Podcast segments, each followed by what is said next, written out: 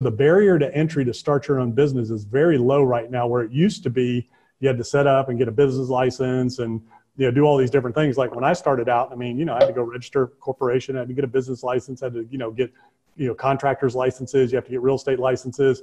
You know, right now you can literally go out and knock on doors, which is how I started.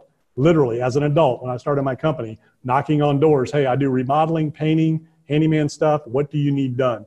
You have Craigslist now. You have all these gig sites now where you can do just handyman work. Um, you know, if you're an expert in a field, you can get paid to do consulting.